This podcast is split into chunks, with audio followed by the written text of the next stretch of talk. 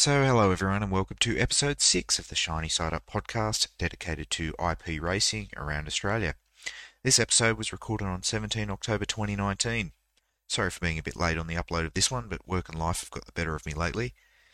In this episode we talk to New South Wales IP legend Andrew Macca McMaster, who's been a solid fixture in the New South Wales improved production racing scene since 2012. Macca talks us through his history in racing, his cheap and cheerful E30 BMW, and also his experience racing the Bathurst 6 hour with his mates, the Daves, in a Mazda 3. Thanks again for listening. Check out the Shiny Side Up Facebook page for updates and subscribe for future episodes. Hope you enjoy the show. Hello and welcome to episode 6 of the Shiny Side Up podcast, hosted by Mick Hazelton and myself, Chris White, and joining us tonight, Andrew Macca McMaster. How are you, Macca? Yeah, not too bad at all. You guys? Good, thanks, buddy. Happy to be good, mate, and thanks for coming on, mate. It's good to have you on, and obviously you guys know each other pretty well. I think this is going to be a fun episode for us.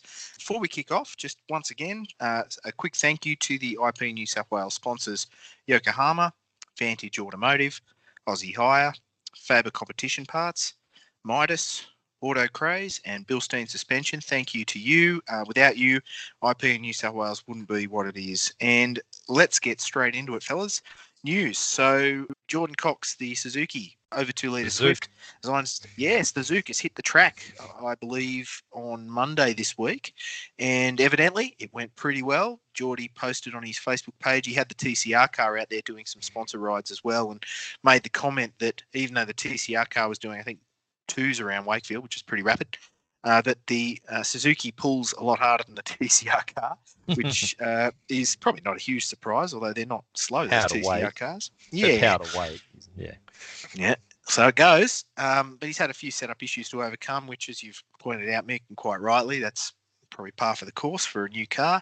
And he's got some dodgy turbo seals that evidently every time the blow-off valve lets go, it covers his engine bay in oil. So I think a little bit of work to do, but I'm sure he is more than capable of sorting that out, Jordan. And that would mean that hopefully we see that car on track in a field of other cars next week. Yep, it should be good to see, that's for sure. Even just the progress and development of the car, and because I'm sure we'll see snippets of how fast it is in parts, and that'll just make everyone really keen to see what it goes like next year. Yeah. Macca, what do you think of that? Have you seen those updates on Geordie's car as it's coming out? Yeah, only what I've seen on Facebook. I would imagine, he's asking a lot of it, or he's perhaps reinventing the wheel a little bit. So it might take some time to get it sorted, but it should be quick when he does, and he's smart enough to get it there. So maybe it's just a matter of time before he sorts it all out. But, yeah, I'm hoping he's going to potentially make an appearance at the last round. That'd be pretty impressive to see. Yep, and again, another reason for people to get down to Sydney Motorsport Park, 26, 27 October, to see that last round. So I'll certainly be there. I'm looking forward to it. And Mac, are you racing? Yeah, mate. Bell's on. I'll be there. Good stuff. So, yeah, it'll be good. And finally, we talked in our last episode to Zach Hudson from Queensland, and Zach at the time was down in Tasmania getting ready to cut a few laps around Baskerville in preparation for the Nationals. Zach has posted some video on his Facebook page of him going around in Ayrton Richardson's old Corolla, and seems to have come to terms with the track and has told me that he's quite happy with the fact that he now knows when to turn left and right, and that he's pretty confident that he can get the RX-7 around the track quickly. He's obviously a bit anxious about getting it set up well, but seems really excited for the opportunity to go down there and mix it up with the best. So, what's his new Facebook page that he's got now for his racing? Yes, Zach Hudson Motorsport. So if you're interested in following Zach out there, jump onto Facebook and search Zach Hudson Motorsport, and you will find him and be able to keep up to speed with his progress and his, I guess, road to the Nationals and also future racing. So, great kid. Good kid. Bloody quick. And, he's going to be one to watch at the Nationals. So now it's time to interview Macca. Macca, again, welcome and thanks for joining us on the show. Mate, first question we ask all our guests, and you've listened to a couple of our episodes, I understand, so you'll know what's coming. Mate, a fantasy IP car, if money, time, access to engineering resources was no object, what would you build and why? Yeah, I'm not really one of those guys who has the, you know, if I had enough money, I'd do X, Y, Z. I can't get my head around that. So I kind of find myself going to what is maybe more realistic. I probably wouldn't mind having a crack at a either VKVL Commodore with some stonking great big V8 power and drop some skids. I'd be pretty keen to do something along those lines. They look pretty loose and pretty fun. So, yeah, maybe something along those lines potentially. Cool. And Mick will probably ask the question, so I'll jump in first. Would you do an LS or an iron block? I'm not that mechanically inclined. I would let someone smarter than me give me some advice on that. LS seems to be the, I don't know, easier or cheaper or current thing at the moment. Not necessarily the best or the most suited to, depending on whether you went early model or late model. So yeah, there'd have to be some decisions made with regard to that, I guess. But I don't really have an allegiance either way or a decision. I had a couple of VLs growing up and they were a bunch of fun. I probably started super sprinting in a VL wagon back in the day, which is kind of my entry to motorsport. So I've got a bit of a soft spot for them. Well, we'll get to that in a minute. Do you have a preference for late model, early model? Is there any? Do you understand the rules and go through the rules enough to understand why you would want an early or late model? I'm aware of the rules. I don't know them to the nth degree. I'd probably just go early model because I like them more. I can't see myself in a newer, heavier, fancier, more technological car that I wouldn't have the skills to be able to deal with. So keep it old, keep it simple, relatively simple. I'd probably find myself sticking with the early model, I'd say. And the next question, one more, sorry, Chris. Yep. And in your fantasy league, that I like to call it, but fantasy IP car, where would you consider you would run in the field with that? Would you be building a front-running car, a mid-cut car? You don't care. You just want the car. Like, what is your idea? Probably fair. Not just a fantasy. I reckon probably end up in the same spot if I had something like, you know, Worrells or Riddos or Coxes or someone like that. I think I'd still be mid-pack. I don't think I'd be punching up the front. I think there's a fair time and financial commitment to run at the front, and I don't know that I have that desire or that discipline, that capacity to save money and put all my money towards motorsport sort of thing. So, it's fantasy. So you've got the money, you've got the time. I can't get my head around that concept though. I'm too much of a realist. I think I always struggle with people, you know, drooling over Lamborghinis and stuff like that, because I know that it's not really anything that I'm ever going to consider, so I kind of don't waste my time thinking about it. Sorry to ruin your No, no, not at all. I probed those questions pretty much expecting to hear that same thing. And Chris and I have spoken a lot about the appeal that IP has is throughout the whole field because of the different types of cars and the different type of racing, and the camaraderie at the end of a race when you're just blowing out about something funny that happened, or you know, what telling stories about how good you were. Yeah, exactly. It's funny. I had the pleasure of talking to Gary McKay from Victoria on the phone a couple of days ago, and Gary was telling me about how a lot of the members in Victoria, they got huge fields down there. They've got a strong midfield. We've talked about it before, but how a lot of the guys and girls involved with the cars, either drivers, crew, families, whatever, the best bit is the Sunday barbecue. They all come for that. And that's as much a part of the whole experience as the racing. Obviously, you know, everyone who's down there racing, front, midfield, rear, they seem to have a good time. They keep coming back. They have oversubscribed fields all the time, even at tracks like Sandown, what have you. But they're coming for as much for, you know, spending time with each other and doing what you just said, Macca, you know, just hanging around afterwards, talking about, you know, this attempted pass or that, you know, near lose, or, you know, getting stuck here or whatever.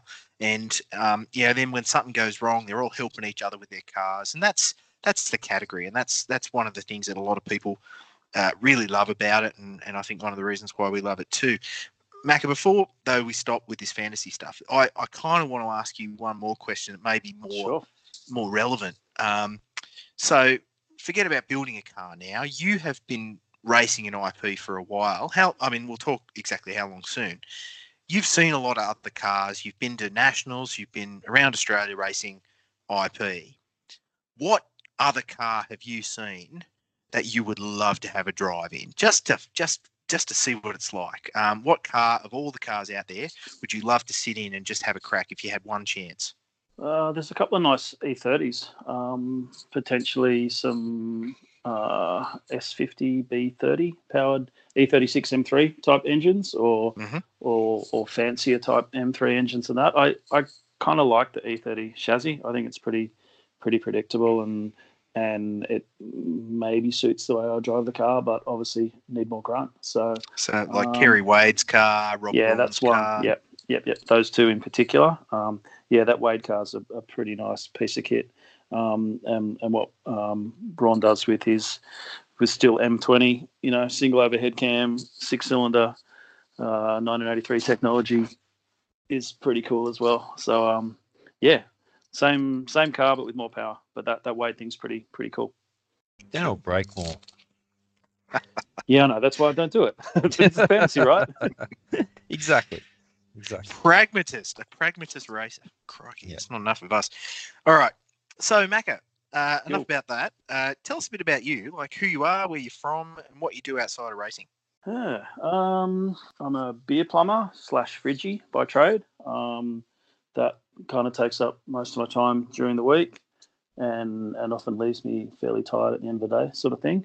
I don't really have a whole lot of hobbies, I guess. We did a fair bit of travelling when we were a bit younger and went sort of lots of places around the world and followed a lot of WRC events around for a couple of years as well. I went to most of them. So, travelling, motorsport, that's about it. Cool. And your history in racing then. So obviously you're a bit of a motor racing tragic. Tell us about your history in racing and how you came to be an IP racer and maybe what you've done in some other categories too. Okay. A bit of a sob story. All I ever wanted to do was, have a go-kart or a motorbike, and that was really frowned upon in my family. Wasn't allowed to do anything like that. I had a job from an early age and had the money to sort of buy stuff myself with my own money, but still wasn't allowed to do it. I remember I bought a motorbike once and brought that home, and it was like, it leaves or you leave. So that was gone fairly quickly. So I never really did the karting or dirt bike thing. I guess when I got a road license, I was a bit silly on the road for a while, as a lot of us were when we were younger. And then started doing some super sprints in road cars, and then got myself a little Mark II Escort rally car that we ran around in for a couple of years and crashed lots of times and had a whole bunch of fun.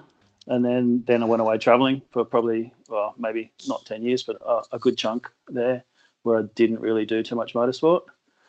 And then found that I needed it back in my life and maybe had a bit more financial capacity to get back into it. So started doing some regularity events and hill climbs and stuff like that in a little road car beamer, and then kind of bit the bullet and built up the car that I've got at the moment. And I think started in IP around end of 2012. And first full season in 2013. Cool. So that's 6 plus years now in IP. And that's, I guess, a good opportunity then to talk about your car. So tell us a bit about it, how you came to build it and develop it and, what it's like now, if you can walk us through that. Yeah.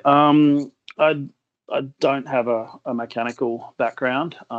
Fortunately, a good mate, Rob, who's also got an E30, does. We went and bought a coupe shell, drove down to Falls Creek and picked up the shell for $1,100 and drove it back home. Got a mate to help me weld up a cage and put a cage in it, and started off pretty simple, just in its original sort of poo brown colour. And then as more and more incidents and accidents have happened to it, it became blacker and blacker and blacker to the point where it's Satan black all over now. So, Macca, just exploring this a little more for the people who haven't actually seen your car, explain how it came to be blacker and blacker and blacker and what you mean by black. Like, how have you painted it? So Supercheap Auto, 4 for $10, satin black is one of my major contributing sponsors. And as guards or quarter panels or bonnets have become damaged, they've literally just been sprayed with a rattle pack. And yeah, good enough. How good does the job? Egg? How good is it? Yeah, well, you know, some people spend a lot of money. I waste money, yeah. Well, that's my philosophy. Like, I get to do lots of events each year, or I choose to do lots of events each year, and I'd rather do that than have, you know, a pretty race car, because at the end of the day, they get banged up, they get scratched, they get run into, you run into other cars. So as long as We've done that. As correct. Friends, we've still managed to find each other on the track a few times. It's good. Yeah. Yeah, lovingly, of course. Oh, there was nothing intimately malice about it. Yeah. No harm, no foul. And have a beer afterwards and have a giggle about it. So it's all good. You know, it happens, and taking nothing away from people who do present their cars really well. I totally get that and appreciate that. But that's just not me. So I'd rather keep it cheap and cheerful and be able to do that extra event, or, you know, be able to afford the boat ride down to Tasmania to be able to do the nationals, rather than making my car look pretty, because at the end of the day, it's a pretty average, low budget sort of thing. And that suits me and who I am. So, yeah. Great. So, and we're lucky to have you, mate, in New South Wales. There's not enough of the doing it for the midfield pack. I agree. You've spoken of it previously, and we've spoken about it as well. But yeah, there seems to be a bit of an issue. Everyone wants to win, and I get that. But you don't have to win to have fun. Like, you can, as long as you're driving the wheels off what you've got, and you're having a ball, and you're not hurting anyone, then it doesn't really matter where you finish. Yeah. In my head, anyway. But it is disheartening in New South Wales that if you're not up to speed and you come and have a crack, you're really a long way off. And this is a topic for another discussion, of course, and not about you and your car, but it's noticeable, right? So it's really refreshing that there's a few of us that really just want it. Don't care where we are in the field. We just want to try and be on the track. And we need to be encouraging the entry-level people. Yes, and we all want to chat. I remember the first time we raced together, at the end of the race, you walked up with a beer, and we were friends forever because of that. Like, you knew exactly what I needed. Yeah. And then we spoke about it. We had a laugh. And then, yeah, it was just, yeah. It wasn't right after the race, of course. It was when every race was finished, because we don't break the rules. Correct. That's right. I need to be very clear on that. Yeah, we were the last race of the day, and the officials had packed up by then. 100%. And we weren't on licensed premises either. No, not at all. Correct. But, you know, when we did have the beer, we had a great chat. And... yeah, I think there's... moderation was key. Moderation was key, definitely. Everything in moderation. Everything. But there was... but there's definitely a very attractive... thank you. ...quality. Yeah, you are. Yeah, definitely. Definitely. It's the first thing I thought. Yeah, 100%. You're weird, dude. But there's something that people don't see, I think, in New South Wales a lot of the time for some reason, and we don't know why. But something we need to address, and we're all lucky to have you in there. And I do know other drivers have a benchmark of getting near Macca and then trying to beat Macca, because you're like that perfect midfield guy. You're at the front of the midfield, and if you make a mistake, you're going to get them, and you're hard to pass because you drive so on the limit, sometimes not on the limit, you're nowhere near it because you're way over it.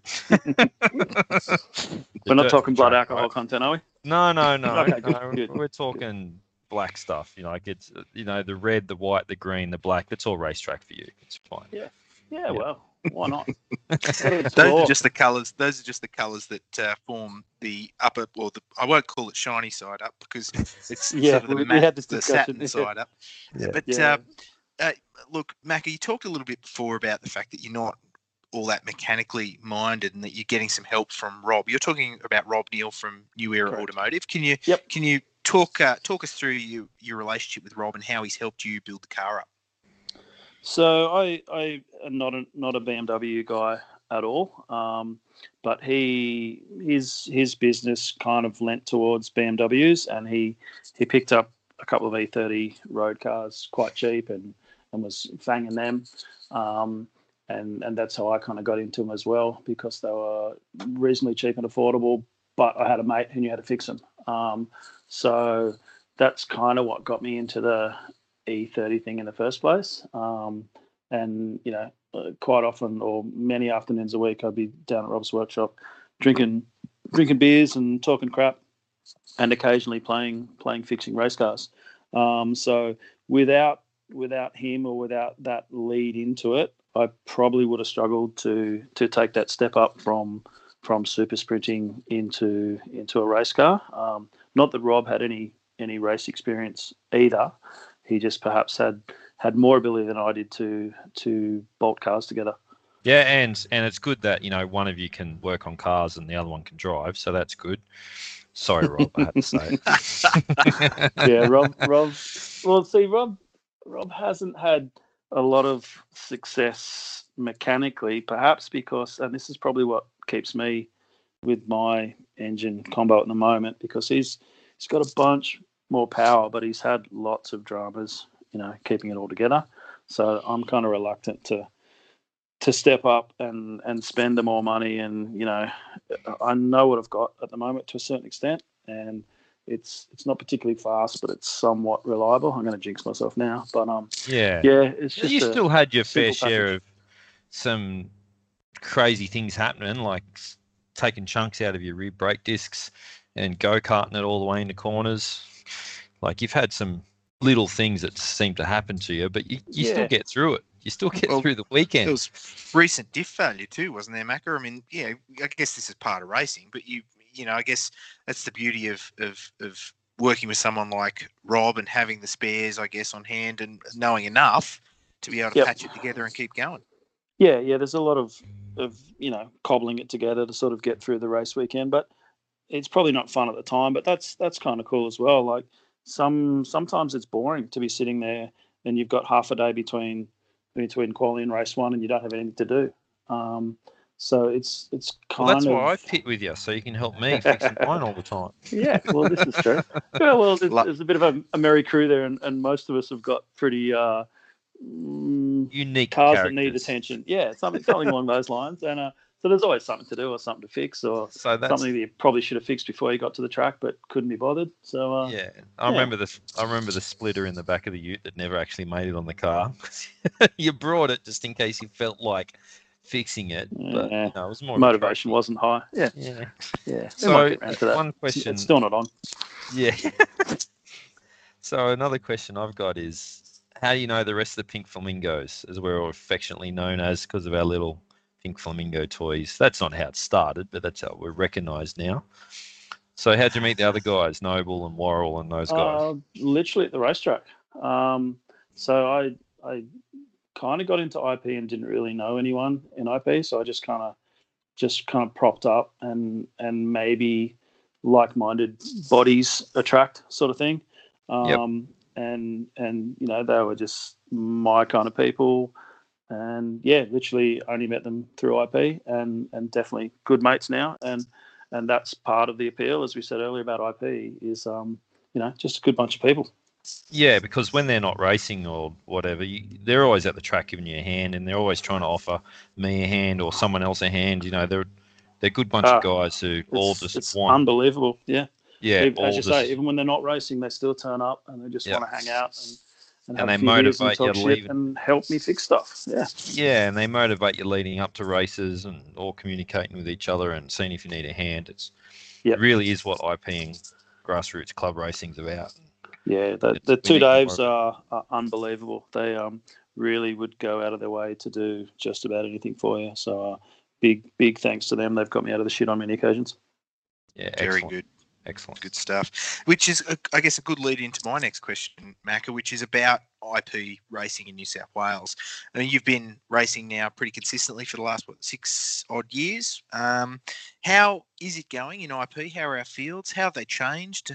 How do you see the quality of the cars and the drivers and the racing, the size of the fields? And, you know, I guess we're limited to 2 tracks now. How do you see racing in improved production in New South Wales? I think this year's been a bit of a turnaround year. I think we've got bigger fields. There was a time maybe a couple of years ago where I can remember sort of, 6 cars being on a track by the end of the weekend, which is not a great look from the outside, but perhaps more importantly, it's not a whole bunch of fun. If you've got no one to play with, you might as well just be doing a super sprint. And I found myself on occasions tooling around and thinking, all I'm doing is chewing up tires. Like, well, what's really the point of this? Apart from you're driving a race car and that's what you're there to do. Well, but yeah. You're also there for the competition and the racing someone else as well. Yeah, agreed. That was probably, I still enjoy driving a race car at speed around a track. There's no doubt about that. But definitely it's always, I'd say everyone would agree, it's always more fun if you've got someone to dice with and you push yourself that bit harder or you go a bit closer to the edge than if you've got someone 5 seconds in front of you and 5 seconds behind you and no real chance of the positions changing. You're probably not at that 10/10 as much as you might have been if you're in a fight. Did you find at the start of the year, like round 1 was epic? We had the combined grid, full grid just about, and a mistake actually dropped you back down the field that you had to work back to get through. And usually you could make a mistake and then you're just out in clear air and you'd have a boring race, or you might drop back to 1 car. But like there was some times where I was watching cars go moving forward 6 or 7 positions. And it just reminded me of racing in Victoria, and I just can't believe we don't run combined grids the whole time because of how awesome that was compared to every other race I've had in New South Wales. Yeah, I'm a fan of combined grids, and there are certainly some under 2 litre fans or participants who are fans of combined grids, but there are some who are not, and I kind of get that. But in a 2 to 3 litre class car, you've got the same problems, whereas potentially I'm a little bit quicker maybe around corners than some, and then you just get hosed down the straight by a Commodore. It's kind of the same argument that the under 2 litre guys have. I get they make their speed in, everyone's aware of the issues there. With round 1, we were approaching, maximum truck capacity. I think it was 51 or 53 of the 55 we could have had. Yeah, so that's a great problem to have. But, first round of the year, that's probably the scenario you're going to get. Like, that's when everyone is come out after a bit of a break and everyone can still win it at the first round. So, presumably numbers sort of taper off a little bit during the year. Well, for me, it's because I've had all summer break to actually get time on the car and being in Canberra. The weather's great to work in the shed at night after work, so it suits. Like, whereas winter for me, I have to be extremely motivated to want to get in the shed after work. We'll make better life choices then. Yeah, you could say that. You need to listen to the Shiny Side Up podcast more often, Mick, because I'm told that kind of motivates you to get into working on your car a bit more. That's just what I'm told. Yeah. I got that. That was good to hear. It was good to hear. Shameless plug. Yeah. Oh, absolutely. Yeah. No shame at all. No. I like it. I guess one last question from me, Macca, and that's about your future plans, and that's, I guess, plans to stick around IP. I guess you've already talked about the fact that you're a little bit maybe reluctant to consider further developing your car, but do you have any plans to improve it? Any plans to change what you're doing? You've been doing IP now in this car for 6 years. Going to keep plugging away, or any future plans that we should know about? Not really. I'll definitely keep plugging away in the short term while finances and all the rest of it allow. But I don't have any big grandiose plans to put a bigger donk in or anything like that. Maybe I'll be forced into that at some point if I hurt too many M20s or feel the need to go down the twin cam path. But in terms of general car stuff, I'd probably just stick with the same package that I've got and continue to do as many events as I can, sort of thing. That's probably the part that I enjoy, is going to new places. I've got a pretty hectic schedule coming up. We've got the last round, as you said before, October 26, 27. And then the next weekend, I've got Hill Climb Nationals at Bathurst. And then the next weekend is I think, Iper Prezzo. And then the next weekend is Baskerville. And then the next weekend is Island Magic. So wow, doing it all? Yeah, November's pretty chock-a-block at the moment. And part of the reason why I can sort of, again, I don't want to jinx myself, commit to that is because I'm fairly confident in the package that I've got. I don't like fixing broken race cars, so I am a bit reluctant to try and overstress things or modify to things that I'm not familiar with, perhaps. So that's probably part of my reluctance to step outside the comfort zone of what I've got. Is I'm pretty lazy. I like turning up to the racetrack and the car's basically in the same condition as when I left it last time, and I don't have to work too much or too hard, do anything difficult on it. Well, you are lazy. I've seen you turn up to the track and no doubt. And forget shoes, never alone other things. I've gone to Iper Prezzo without shoes. Yeah. Oh, yeah, I need shoes. So I'll wear my race boots around. Yeah. There's Kmart. You also drive like you're really, mechanically synthetic and... Really someone else's quote. I do have mechanical sympathy. I feel sorry for the cars that I drive. Yeah, that's. I like it. Yep, that's not those quote, isn't it? Yeah, I think you're right. Yep. Yeah. Let me ask you this. So we talked about, some other E30s you might like to drive. Let's say, for argument's sake, that, and both of these cars, both Braun's car and Wade's car, have been for sale recently, and I know the pricing might not have necessarily fit within, your budget. But if you had the opportunity to buy either of them next year and you could afford it comfortably and keep racing, would you buy them or buy one of them? Probably not. That's pretty sad, perhaps. But I'm kind of content with what I've got. Maybe content's the wrong word, but is that because you don't want the pressure of performing as well as the car possibly could at the front, and you'd rather?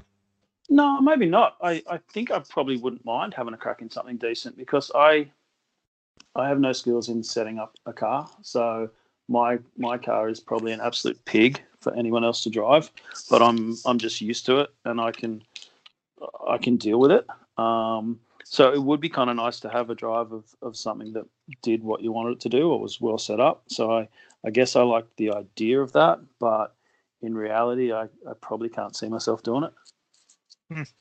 Very fair humble enough of you, mate. Yeah, most people would just go, yeah, I'd do it, and I'd kick ass, and I'd be the best, and I'd do big skids, and you would do big skids. I'd do all of that. Yeah. I'd probably be the best too, but you wouldn't be content, and yeah, you'd definitely be the best. Like unless I was on the track. Apart from that, then you'd be pretty good. Yeah. Second. Now, Macca, one thing that we actually didn't touch on at all, that was all the questions I had to ask you, but one of the things we didn't touch on, which I really think we should talk about. Not Catholic schoolboys, is it? No. Oh, good. No, there I'm more talking about, we didn't talk about your 3E stuff, and we didn't also talk about your cheap car challenge stuff either. So no one cares about 3E. Don't talk about 3E. Well, the enemy. You wouldn't turn down a drive in a good 3E car in the 6 hour. You wouldn't. I've tried to get in his car and he won't let me.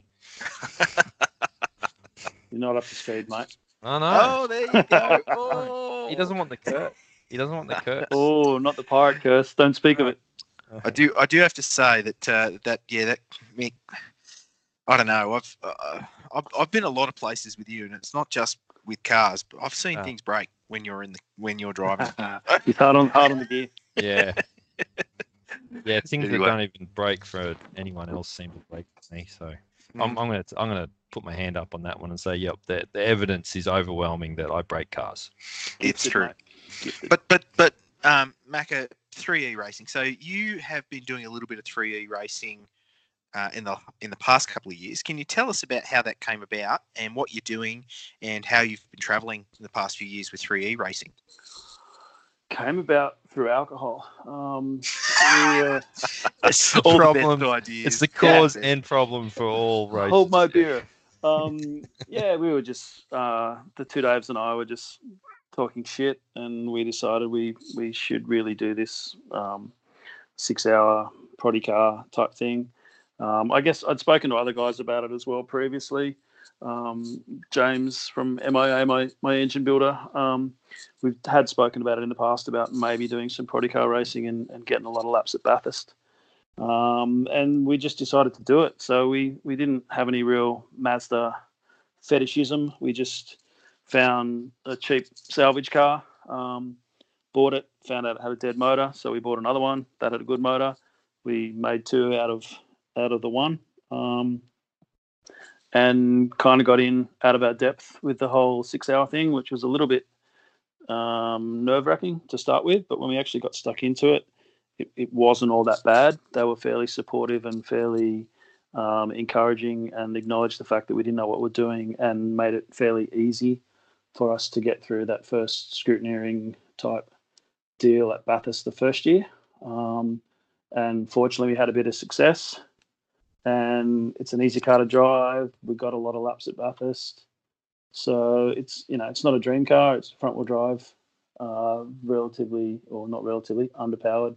car, which is not that exciting to drive. But you drive any car on the limit, and it's fun. It's enjoyable. And yeah, any laps around Bathurst are good laps as far as I can tell. Yeah. So Macca, just a little more on that. So your first 6-hour in that car was 2016, is that right? 17 parts. 2017? Yeah. 17. And you said you had some success. You won your class. Yep. Is that right? Yeah. On day. So congratulations. Pretty good. Yeah, tough. And reasonably trouble-free run. I mean, you talked about the fact the scrutineers were pretty kind to you that first year, and that was reasonably supportive. I mean, the whole event as a whole, for those of us who haven't raced it, What's it like? 6 hours at Bathurst, pit stops, driver changes. What's it like? It's good fun. As I said before, it is a little nerve-wracking to start with, but at the end of the day, it's the same as any other race meeting. We made some mistakes, and we've been penalised for some mistakes this year, which was kind of hard to take. But we made a mistake, so we copped it. But it's not that different to a normal race weekend. You get there, there's a bit of, obviously a bit of extra buzz and a bit of extra excitement. You got to take along a bunch more people than I normally would, i.e. just me, to a race weekend. So there's a bit of extra planning involved, and money for accommodation and food and drinks and all that sort of stuff that comes into play as well. But it's a great experience, and something that I would definitely recommend to anyone who wanted to give it a crack. It's not as daunting as it first seems. And you're going to keep doing this 3E stuff?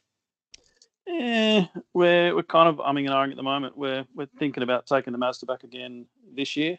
But I'm also looking at potentially building up a 125i earlier, or a newer BMW that, again, I bought at a salvage auction type thing. It's sitting in my front yard at the moment, so I've got to get motivated enough to get a cage into that, and potentially that we might move the Mazda on and jump into the Beamer. Great. Cool. Mate, I guess last of all, anyone you'd like to thank in terms of supporting you through your racing, sponsors, friends, family, anybody you'd like to especially acknowledge? Yeah, sure. My boss, Beers R Us, I've had his stickers on the car for pretty much since I started.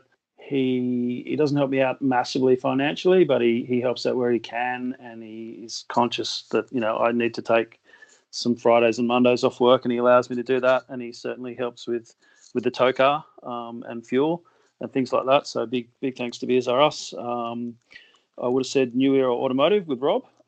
He's actually sold that business and moved up the coast, but he continues to be, and certainly has been, a big supporter. MIA Engines, James and Brett down there in Cromer, built a pretty reliable motor for me. That's seen me through. My mate Curtis Customs, And yeah, that's probably about us. Multiple Daves, Dave Allen, Dave Noble, Dave Worrell, and obviously my missus, who's very supportive and allows me the time and the finances to play these games, which we all love. She likes having fun at the track too. Yeah, yeah, she enjoys it. We used to play rallying back in the day. Yeah, well, that's no fun for anyone really, but you know, we do what we got to do. Good stuff, mate. Well, Macca, thanks so much for coming on the show. Really appreciate your time, mate, and good luck. Obviously, sounds like you've got a busy few weeks coming up in the race car. Sounds like you're going to have a good time. So good luck and hope it all goes well down in Tasmania. Hope you get to Island Magic. Good luck at the last round at Sydney Motorsport Park next week, and we'll see you there. And, yeah, mate, just thanks so much again for coming on the show. Thank you. Yeah. Thanks, fellas. You're doing a good thing, and keep it up. It's interesting to listen to other people's perspectives, and I like what you're doing. So keep going with it. Cheers, mate. Appreciate it. Cheers. Good stuff. All right, next up, we're going to talk about cars for sale. So there's a few cars I wanted to talk about this week. A couple of them you'll probably be aware of, the two of you. A couple of them you're not so much. The first one I want to talk about is the green ex-Justin Keys, now owned by Max Demerick, RX3/808. Looks like it's still for sale, fellas. Yeah, like someone hurry up and buy it. It's one of the best cars in IP. It's got good history. It's an RX3. It's a Boostworks car. It's a little animal.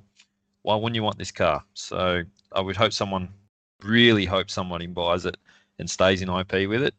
And anyone that's looking to step up to a car that's potentially a front-run car, then here's one right here. So get into it.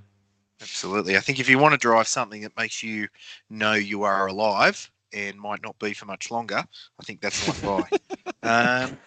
Yeah, I think that's probably about 16 to 18 turns down every straight, that car. I just echo your thoughts, Mick. Someone buy that car.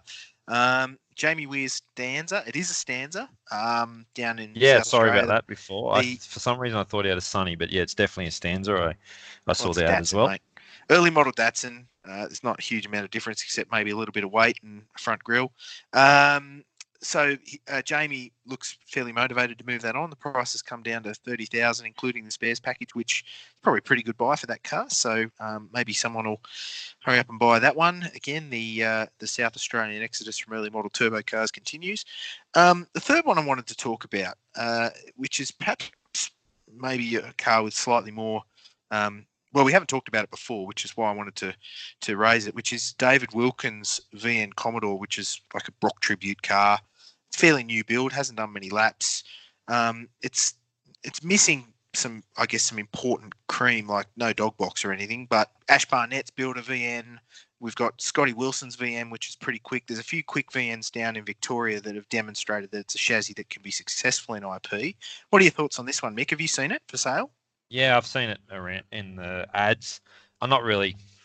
Nothing's really spiked my interest on the build, apart from it is a VN. I'd have a VN. I think they're a great chassis for IP in the fact that you've got a lot of engine choice. Gearbox is still a problem, like any of the V8 cars and just about every IP car. But I think they're light enough, but also have a good enough platform, and their wheelbase to track ratio is good. They can fit the big tyre under it, well, the 9-inch rim and tyre package quite easily. You can get the centre of gravity pretty good in them for a big car. So if someone's already started and they were looking to if someone didn't want to start but wanted to take over and finish a build and get it up to speed for IP, or maybe just have a car that's nearly good enough and a great midfield basher, that's what I would probably want a VN for. So I wouldn't feel bad about it, would you? No. And I know a lot of people are either super pro LS1 or con against it. You know, they're a bit of a cult thing either way. But for me, getting all that weight off the front tyre is worth a weight penalty if you had to run it anywhere else. Yeah, for sure. Absolutely. Yeah. And I think you're right, as a chassis. I think the one thing that has detracted a little bit from the attractiveness of a VN chassis has been that recent change to the gearbox rule. So I think before a lot of people were choosing that VN Group A chassis, especially to get the 6-speed option. But now that, but now you don't need the body kit. Yeah, precisely. So I think the body kit was actually a hindrance, really, putting the skirts lower. And I know some people might say that's wrong, but I don't like the overhang on the body. I think a bare VN, as light as you can, stripped out with the LS in the front, and then if you had to put some weight around to offset the driver to get to weight, I'm unsure. I reckon they'll be pretty close without any lead in them. Yeah, and I don't know. Like, as much as a live rear end can seem like a disadvantage, in a big car, you don't want the tyre to move much. So, and you don't want the car to move around much and the geometry to change. So one of the problems with the Monaros is the terrible independent rear end on them. So the live rear end actually keeps, yes, you don't get the most desirable geometry in the rear end, but it never goes bad, really. You know, you get a bit of toe in on roll like every live rear end, but that's quite manageable. And you can camber it and float it in. And, you know, if you wanted to, I reckon you could get a VN nearly as good as a top-built Ford. I think the VN's one of the picks for me out of all the Holden chassis. Well, the quick VN over in Western Australia, who's Caligari?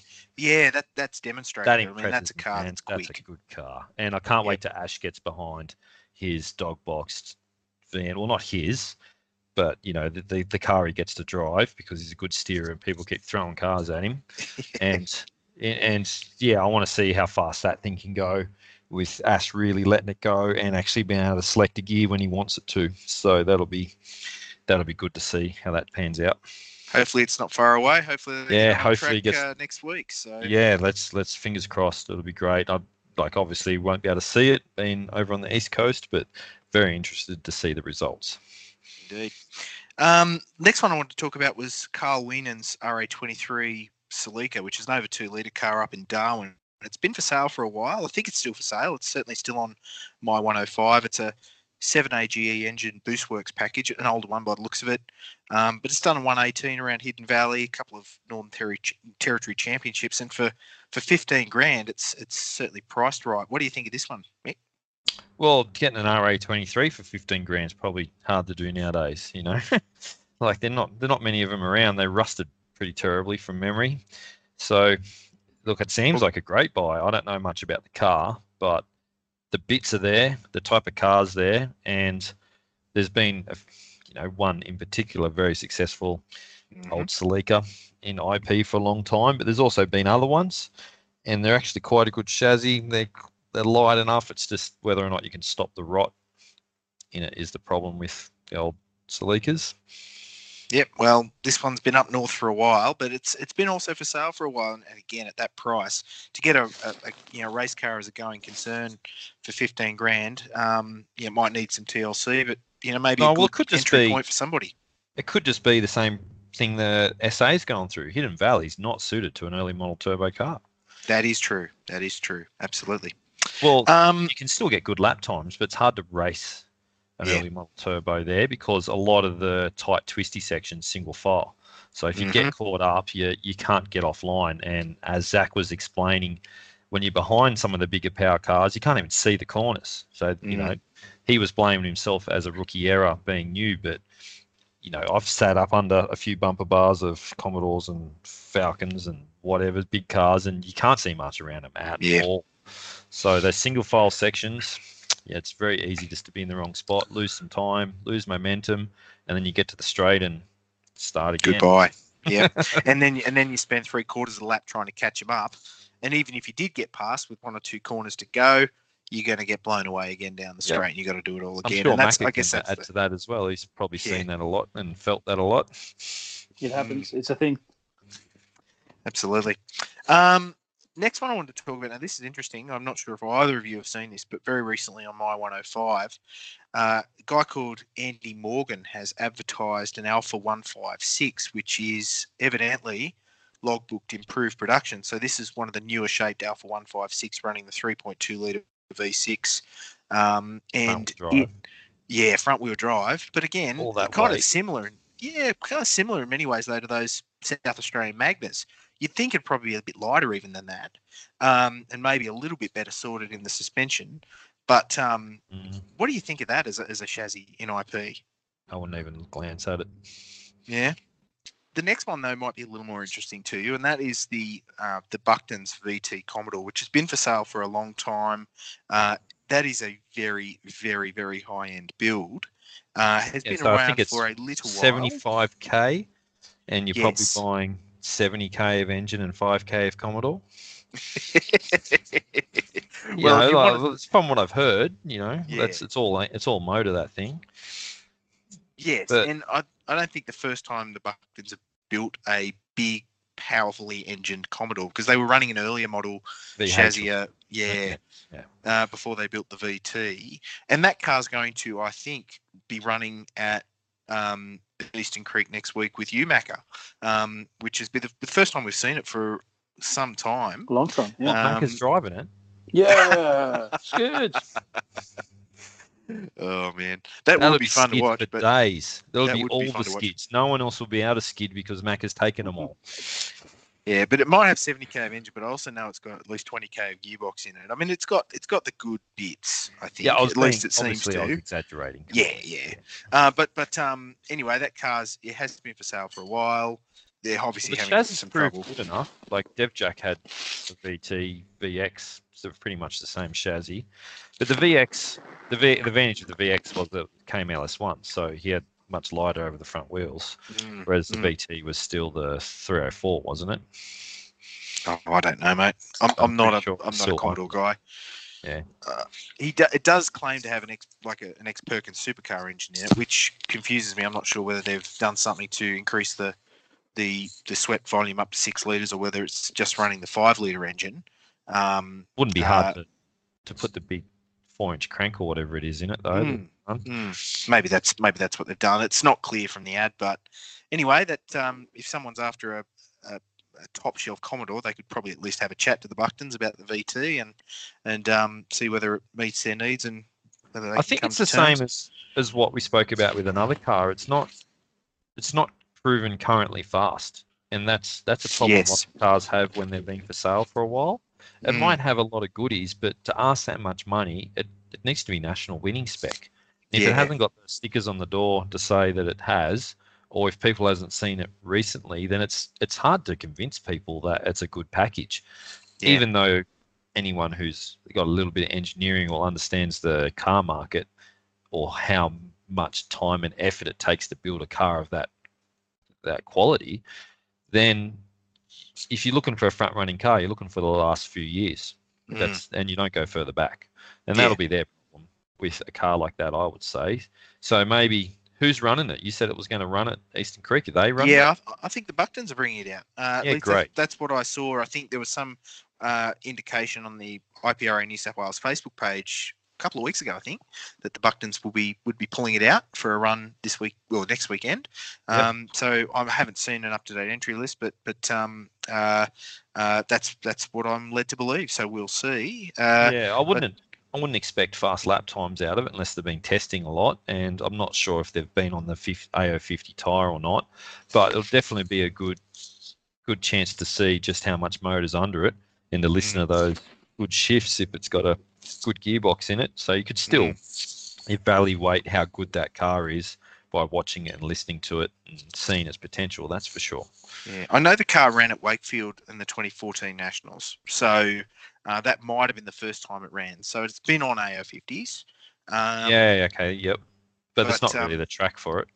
No, and it wasn't. I don't think it performed all that well that weekend, and I'm not entirely sure I recall exactly what happened to it, but of all those cars we've talked about today, the X-Keys Demeric 808 is a faster car that's better sorted, a completely different kind of car, of course. But if you're talking about proven performance, that's the car that you'd probably buy maybe before that one. I hate to say it, but yeah. Well, look, if you wanted a front-running car, you cannot go past that green RX3. I would love it in my shed. We've both said that. Like, it would be... Yeah, I wouldn't be able to do it justice in my shed, you know, even if I could afford it. Maybe a little bit like what Macca says. you know, like, maybe I don't have the desire to do it justice to even anymore. But yeah, it's someone should, and I can't. I hope they do, and I really want to see NIP racing again. Yeah, for Someone in New South Wales buy it. I want to see it up here. Yeah, absolutely. I would too. Another early model turbo car. There aren't many left here in New South Wales. Early model turbo cars that run regularly. You know, there was my Dado that's that we don't see all that often, really, at all anymore. We're going to see Geordie's Swift soon. We've got Stig's RX-7, and there'll soon hopefully be my 323. But yeah, there's not that many. And I guess that's you know, over time you're going to see fewer and fewer early model cars, and that's probably the way it should be as a proportion of the field. But yeah, well, we have a problem in New South Wales where the track that suits early model turbos, the majority of the New South Wales competitors are Metro Sydney based, and they don't like travelling to Wakefield. So especially in winter. Well, I don't like going there in winter. I'm only an hour down the road with the same weather. You know, it's just not fun working on unloading the race car at 6, 7, 8 a.m., whatever time you're there, freezing. 8 for you, 6 for me. Yeah. Yeah, I'm generally a bit relaxed and you get into the track, yeah. But it's, yeah, I just think we don't have the variety of tracks that suit early model turbo here. We're definitely not that. Now we're an LMV8 and an Evo state, that's for sure. Yeah, and RX-7 as well. The RX-7s are still fast here.